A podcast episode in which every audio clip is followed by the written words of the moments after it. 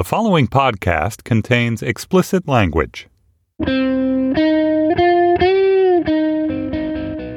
It's Wednesday, October 11th, 2017. From Slate, it's The Gist. I'm Mike Pesca. This week, I participated in a 5K. I did not win, unless you were measuring by heart. But before the race, they played the national anthem. I stood. I was already standing. It was no great sacrifice. I did shush the kids, didn't make anyone cover their hearts. It's the right thing to do for the anthem. There were 3,000 people running. I didn't see anyone turning their back or raising an arm or taking a knee because there is an accepted behavior when the national anthem plays. If someone were to have taken a knee, I'll tell you what the thought that would have gone through my mind was.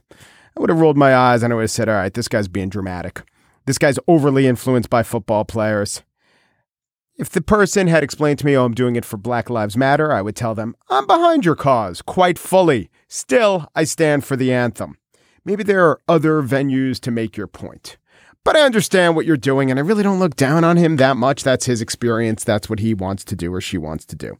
I offer these thoughts as a baseline. Here's where I stand on the anthem. Stand for the anthem. It's good civic and good civil behavior. It's very hard to decry how we're fraying and coming apart as Americans if there aren't one or two things we can all agree on, like uh, we should stand. America has problems. America's bad on some issues. Policing could be a lot better. Don't take it out on the anthem. Some other guys are going to be upset by, I don't know, taxes or government overreach or this executive order or that executive order. And, and they could start protesting too. And then we don't even have, you know, that one moment of community. I don't think anthem protests are the road to go down. My intensity on this issue, I give myself three stripes out of 13. But when Mike Pence stages a walkout or Trump advocates firing players, to me, that's a 12 out of 13 on the intensity scale. It's thrice or quadruple the civic wrong being perpetrated. And Americans, when polled, agree with me. Stand for the anthem, we say. But also, Trump's totally wrong to call for the firing. But yesterday, I was on a TV show, and the premise was Is Trump winning on this issue since people agree that you should stand for the anthem? And I thought to myself, No, I think you should stand for the anthem but if a player doesn't stand for the anthem, the question is, what do you do with him? For me, if it's an NFL player, I can understand where he's coming from, and it doesn't bother me at all. The question is Trump winning? I did more than disagree with it. I got vehemently upset. Is he winning? Is he winning on this issue? To have been so forcefully engaged on this issue shows how much he's losing. He's the president who can't get anything done. So he saw an issue where people were on the side that he was on, broadly speaking, respect the flag and the anthem, and he jumped on that issue. And then he saw another issue NFL ratings declining, like the ratings of baseball and the NBA were also declining, like the ratings of every TV show were in decline, and he jumped on that issue. And when I say every TV show, 78 TV shows came back for the fall season. 76 of them had ratings declines, not The Bachelor, and Jane the Virgin was flat. This whole thing is just an excuse for me to say Jane the Virgin was flat. Maybe that explains something. Winning it's like saying uh, the Giants went 0 16 this year, but their end zone celebrations were great. Drum circles, a dog peeing, Ickey Shuffle 2017. They won on that issue. Last year, the weird, this is a weird thing though. Last year, ratings were in decline a little bit, and I kind of wondered about it, but it didn't bother me it didn't hit me in the gut. In fact, I said, I wonder how much the off the field issues and head trauma are taking a toll, or if it's just that the NFL is so popular. Uh, Sunday Night Football being the most popular show in America for five years in a row, that things were about to peak, you know? A couple years ago, Starbucks closed a bunch of shops. Why? Because you always expand to your fullest point and then you, you scale back a little bit. But now, when I look at the overnights of the ratings, oh, Cowboys Packers did well, Vikings Bears did not. It's like a referendum on the presidency. But it's not. It's really not. This is just a trend that he has glommed onto because he has no skill in doing the actual job. Maybe I could one day get back to a time where I was taking a little bit of uh, satisfaction or intellectual stimulation in the decline of football, the game I most like to watch.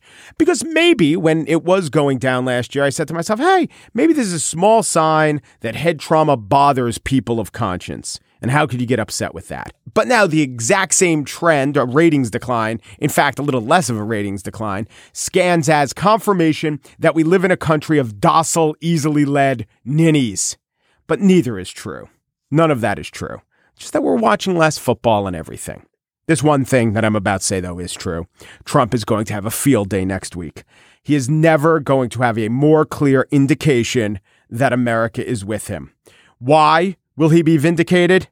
Because the Monday night game is Titans versus Colts. On the show today, I spiel about an issue that's become almost as divisive as football guns. What's next? The apple pie contretem? But first, let's go to one of the most gun loving states, Oklahoma. There, an emergency session of the legislature has been trying to plug gaps in the budget. They thought of a cigarette tax. Nope. Supreme Court ruled that out. Well, that's okay. Dutiful lawmakers will just get back to work at the Capitol. Uh oh. Problem. Here's Andrea Gossard, project manager for a construction company. Uh, we'll actually be establishing the new power to the building. So it's going to require a little bit of help from all the occupants because we're actually going to shut down the building power for an entire week. Oklahoma, not okay. But what's underlying all this need to rewire the Oklahoma government? Up next.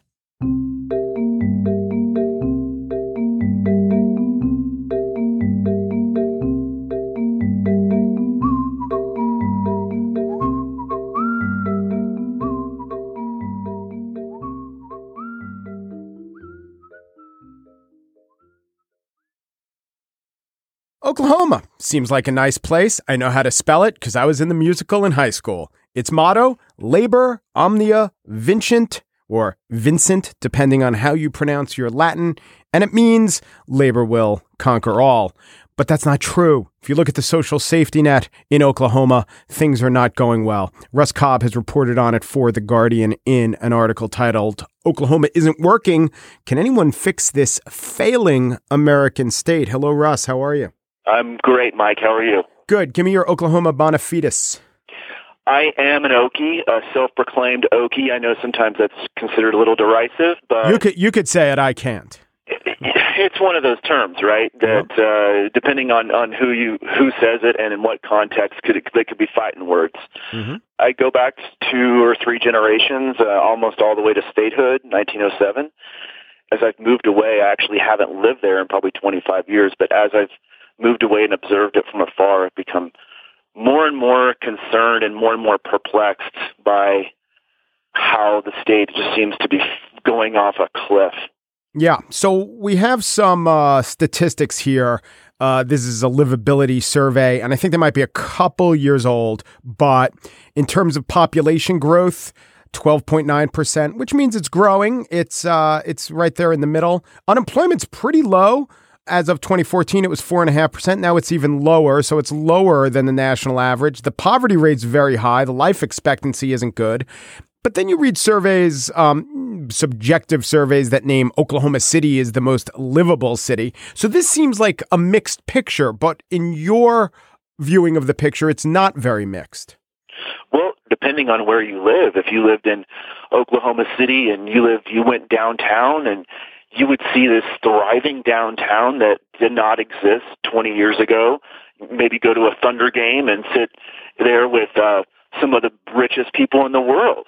We're missing, or sort of middle class to upper middle class people are missing the story. Uh, Oklahoma is absolutely failing. I mean, it's it's not even an argument, really. I mean, even the the finance director, who's a die in the wool Republican, said our our our finances are pathetic. They can't put together a budget. They've had uh, revenue failures for two years in a row. Teachers are are moving out of the state for places like the you know the glorious paradise of Arkansas, you know, for jobs. So the question is, why does half the population not see it, and why is nothing being done about it? Okay, so is it a question of the haves and the have-nots, and the haves are doing pretty well?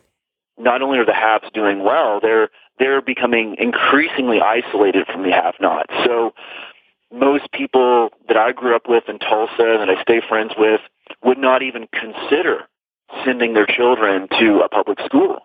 So the private schools are sort of in a world of, of their own. People send their their kids there. They don't even consider sending them to the public schools because they're you know we have a teacher shortage buses. Some of the buses aren't arriving. It's just a disaster scene with the with the public schools. Yeah, this your story starts with a teacher has to panhandle for school supplies. Oh yeah, yes. There's a this teacher. She was a I believe a second grade or third grade teacher. The public school teachers get no money for supplies, and they haven't had a raise in at least four or five years, the teacher pay has declined relative to other teachers. Education cutbacks have been by far the most severe anywhere in the United States. So, yeah, she just decided to, I guess I'll go panhandle for, for money to buy some school supplies. And in fact, about 100 of the 500 school districts uh, have gone to four days a week just because they don't want to yeah. pay for five. And the teacher of the year, the Oklahoma reigning teacher of the year, calls teaching in Oklahoma, I think, a dysfunctional relationship. It's pretty dire. Yes, and then he uh, then he left. Uh, you know, he had just sort of wrote an op-ed for the Daily Oklahoman and said, uh, you know, as much as I would love to stay in Oklahoma, I love this state. I, I can't, I just cannot afford to raise a family. Moved to Texas, got an automatic raise, was raving about the wonderful things of public education in Texas. And this is where I really think that something has truly gone off the rails when you're praising the public sector in Texas. you know, like that's not really generally uh, held up as a model of a well-functioning public sector. Well, it strikes me that sometimes, in some ways, it isn't. In some ways, it isn't. I mean, Rick Perry was not an unpopular governor, and uh, Governor Abbott there also is popular. And one of the things that he does is he knows that even though both those guys are quite conservative, he knows that there are certain services that people expect. Whereas Governor Mary Fallin and a little like Sam Sam Brownback of Kansas seem to have an entirely different theory of the case.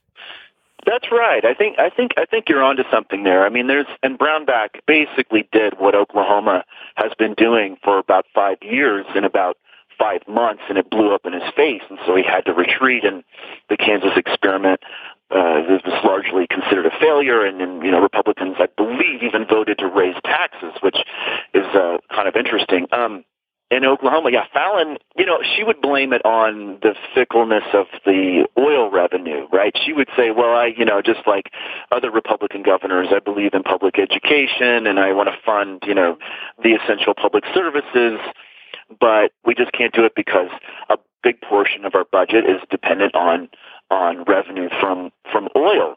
Well, of course, they only have themselves to blame for that because they have consistently gutted the taxes that come from from minerals, right? From extracting minerals from from the state. That has been a big part of their agenda over the past few years. Right. So to be clear, oil revenue, the companies extracting oil are making plenty of revenue. Things are good for the oil industry in Oklahoma, especially when you add shale, just in terms of profit. The problem isn't the industry. The problem is what tax rate the industry is operating under. So if you don't take any taxes from this very rich industry, you could blame the industry for not giving you enough taxes, but it's just the percentage that you're affixing to their profits.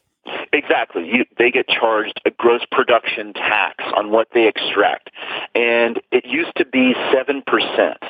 It's down to 2% now. And this is another paradox is that Oklahoma actually is at the heart of the biggest oil bonanza right now because of shale and because of horizontal drilling. These huge plays in south and central Oklahoma that oil companies are flocking to. And the public basically gets one shot at this, right? The way drilling works is that when you first drill a well, the vast majority of what you're going to extract comes in the first year of production. And so what Oklahoma, though, has done, because it's in the pockets of the oil industry, has reversed that. So they've said, okay, you're going to pay lower gross production taxes on the first year and then pay higher later. Well, most of the oil is coming in that first year. And so it's no surprise that the revenues from oil and gas have gone way down. And if you want to contrast it with a state that's, you know, not seen as liberal and uh, tax and spend, North Dakota, right? If you do a side by side comparison, I found out that Oklahoma's tax revenue is one or as low as 1%, whereas North Dakota's oil revenue or their tax rate is 11.5%. And when, especially at a time when, and this is not now, but a couple years ago, when oil was 100 bucks a barrel, there was less spending per student in Oklahoma. yeah. I know it's it's incredible, right? I mean, even when we lived through that little oil bonanza where oil was so high, there was still education cutbacks. I mean, it's um, and and exactly. I think North Dakota is interesting because you might think, like everything else in American politics, so this is an issue of liberal versus conservative and Republican versus Democrat. But North Dakota is a.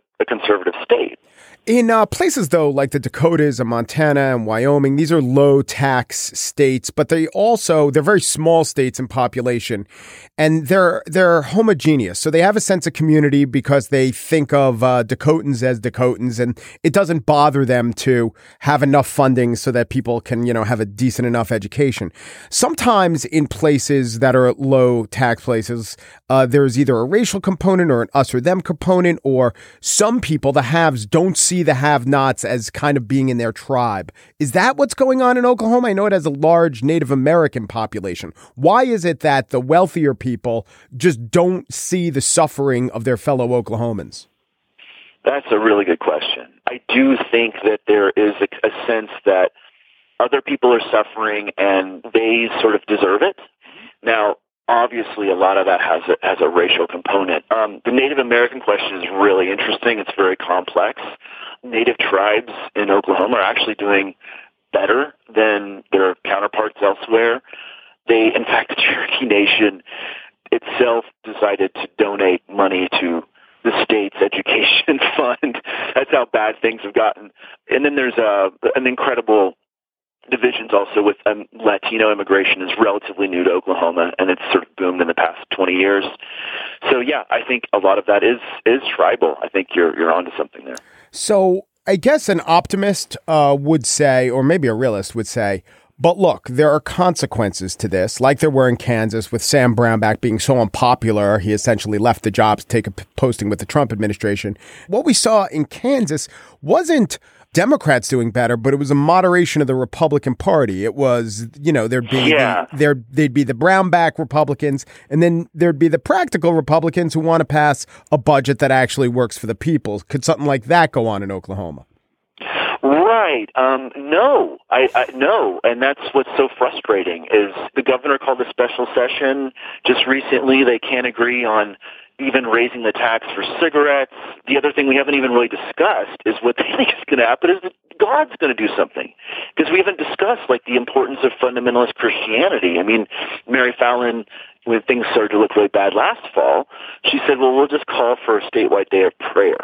The uh, the breakdown of the House of Representatives in Oklahoma is 72 Republican, 28 Democrat, and in the upper house it's 39 Republican, 7 Democrat. So maybe day of prayer is all they can hope for. that and demography, right? I mean, demographic change is happening. I mean, demography is a better hope than prayer for Oklahoma.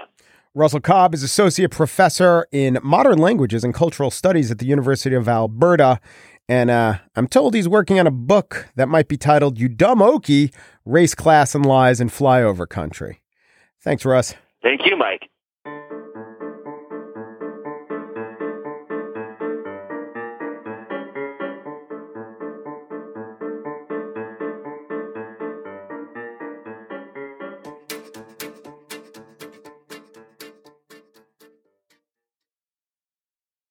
And now the spiel. Yesterday we played a little Wayne LaPierre, NRA head from Face the Nation, telling us that laws can't affect morality, but a bullet can affect mortality. Today, we bring on another pro gun voice. This one also belongs to a gun victim, Steve Scalise, representative Louisiana, shot while playing baseball with congressional Republicans. It really changes a man, but apparently in this case, not on his firearms stance. When asked on Meet the Press, well, what about a gun registry? Here was his by now familiar answer. I think it's dangerous for the concept that the federal government would have some kind of list of who has guns and what they have. Uh, because you've seen that, by the way, in totalitarian countries. I've always heard that argument. a list would make us vulnerable to government takeover. And it's usually derided as wild eyed. You really think, with your home arsenal, as impressive as it is, that you stand a chance against the uh, Army's 3rd Armored Brigade combat team rolling into town on M1 Abrams tanks? You do? But actually, I started thinking about this. You know, totalitarian governments make you register guns. That's not the only silly thing about the argument. Totalitarian governments do make you register guns or take away your guns. The Nazi took away the guns. Uh huh. But you know who else makes you register your guns? Almost everyone else. Free governments. Governments much freer than the United States do this, in fact. Freedom House, a veritable house of freedom, ranks every country in the world according to political rights and civil liberties. The US is free. We do pretty well. We get an aggregate score of 90, but there are five countries with perfect scores Finland, Iceland, Norway, San Marino, and Sweden. All of them make citizens register their guns. And then there are nine countries with either a 99 or a 98 rating Canada, Netherlands, Australia, Barbados, Denmark, Liechtenstein, Luxembourg, New Zealand, Uruguay. Not every gun has to be registered in Canada, but all the handguns do. And all those other countries are rated as having restrictive gun laws and not permissive gun laws. The difference between restrictive and permissive is that under restrictive gun laws, the default assumption is you got to show a reason why you want a gun. Under permissive gun laws, which the United States has, the government has to show a reason to deny you a gun. Currently, in the world, there are very few countries with permissive gun laws. The United States top among them, most permissive. Here now are its brethren nations. Albania, Austria, Chad, Congo, Honduras, Micronesia, Namibia, Nigeria, Pakistan, Senegal, Tanzania, Yemen, and Zambia. Many of those countries are not free. Albania, Zambia, partly free. Honduras just squeaks in as partly free. Senegal's free. Austria is freer than the United States. But Pakistan, this is a quasi dictatorship. Nigeria, this is not trending well we have associated ourselves with countries that are not free. The non registration of guns has no effect on freedom. But you show me a really free country, and unless that really free country's name is Austria or the United States, they're registering their guns. Guns and Ammo, in fact, did a ranking of what are the best countries for gun ownership. Finland was up there. Finland has the fourth highest rate of firearm ownership in the world, but training's required as it is in most places. Uh, registrations were required. In 2009, 20 people were killed by guns in Finland. Every year since then, it's been fewer than 20. That's in Finland. That's not like per 100,000 or per week. That's in the whole country in a year. Granted, Finland's only a country of five and a half million people. It's only a little bigger than Alabama. Alabama had 973 firearm deaths in 2015. Most were suicides, almost half weren't, though making you 20 times as likely to get shot and killed by an Alabaman than to get finished by a Finn. The second best country in the world, according to Guns and Ammo, Czech Republic. Here is uh, this is a write up of the rules in the Czech Republic by a pro gun site. Czech Republic. An acquisition license is required to buy firearms, and a separate license is required for each individual gun. Gun owners must declare a reason for ownership, such as hunting, target shooting, or collecting, but self defense is not considered valid. All guns must be locked in the home. If the collection includes more than five guns, they must be stored in a safe space that is inspected and approved by local police. The Czech Republic was, in fact, ruled by autocrats as recently as three decades ago. And the word pistol comes from the Czech language. I would take that. I would take the Czech Republic, second best gun laws in the country. I would take their laws. I would take their gun homicide rate of 0.12 people per 100,000. Granted, the Czech Republic's only about the size of Georgia in terms of population. Uh, Georgia has a firearm death rate of 14 per 100,000. So if you add the suicide rate and the homicide rate, you're 10 times as likely to get offed in Georgia by a gun as the Czech Republic. So this is one case, gun policy, where I am okay with an exception to American exceptionalism.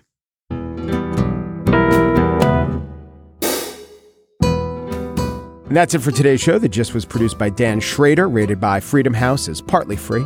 Gist was also produced by Mary Wilson. She gets uh, on political rights a one, on civil liberties a two, for a rating of free by Freedom House. Steve Lickteig is executive producer of Slate Podcasts. He's rated by Freedom House as Turn It Up Dude. The Gist, Freedom House If you don't send us back the postcard, we'll send you the country, no questions asked. Un Peru de Peru du Peru, and thanks for listening.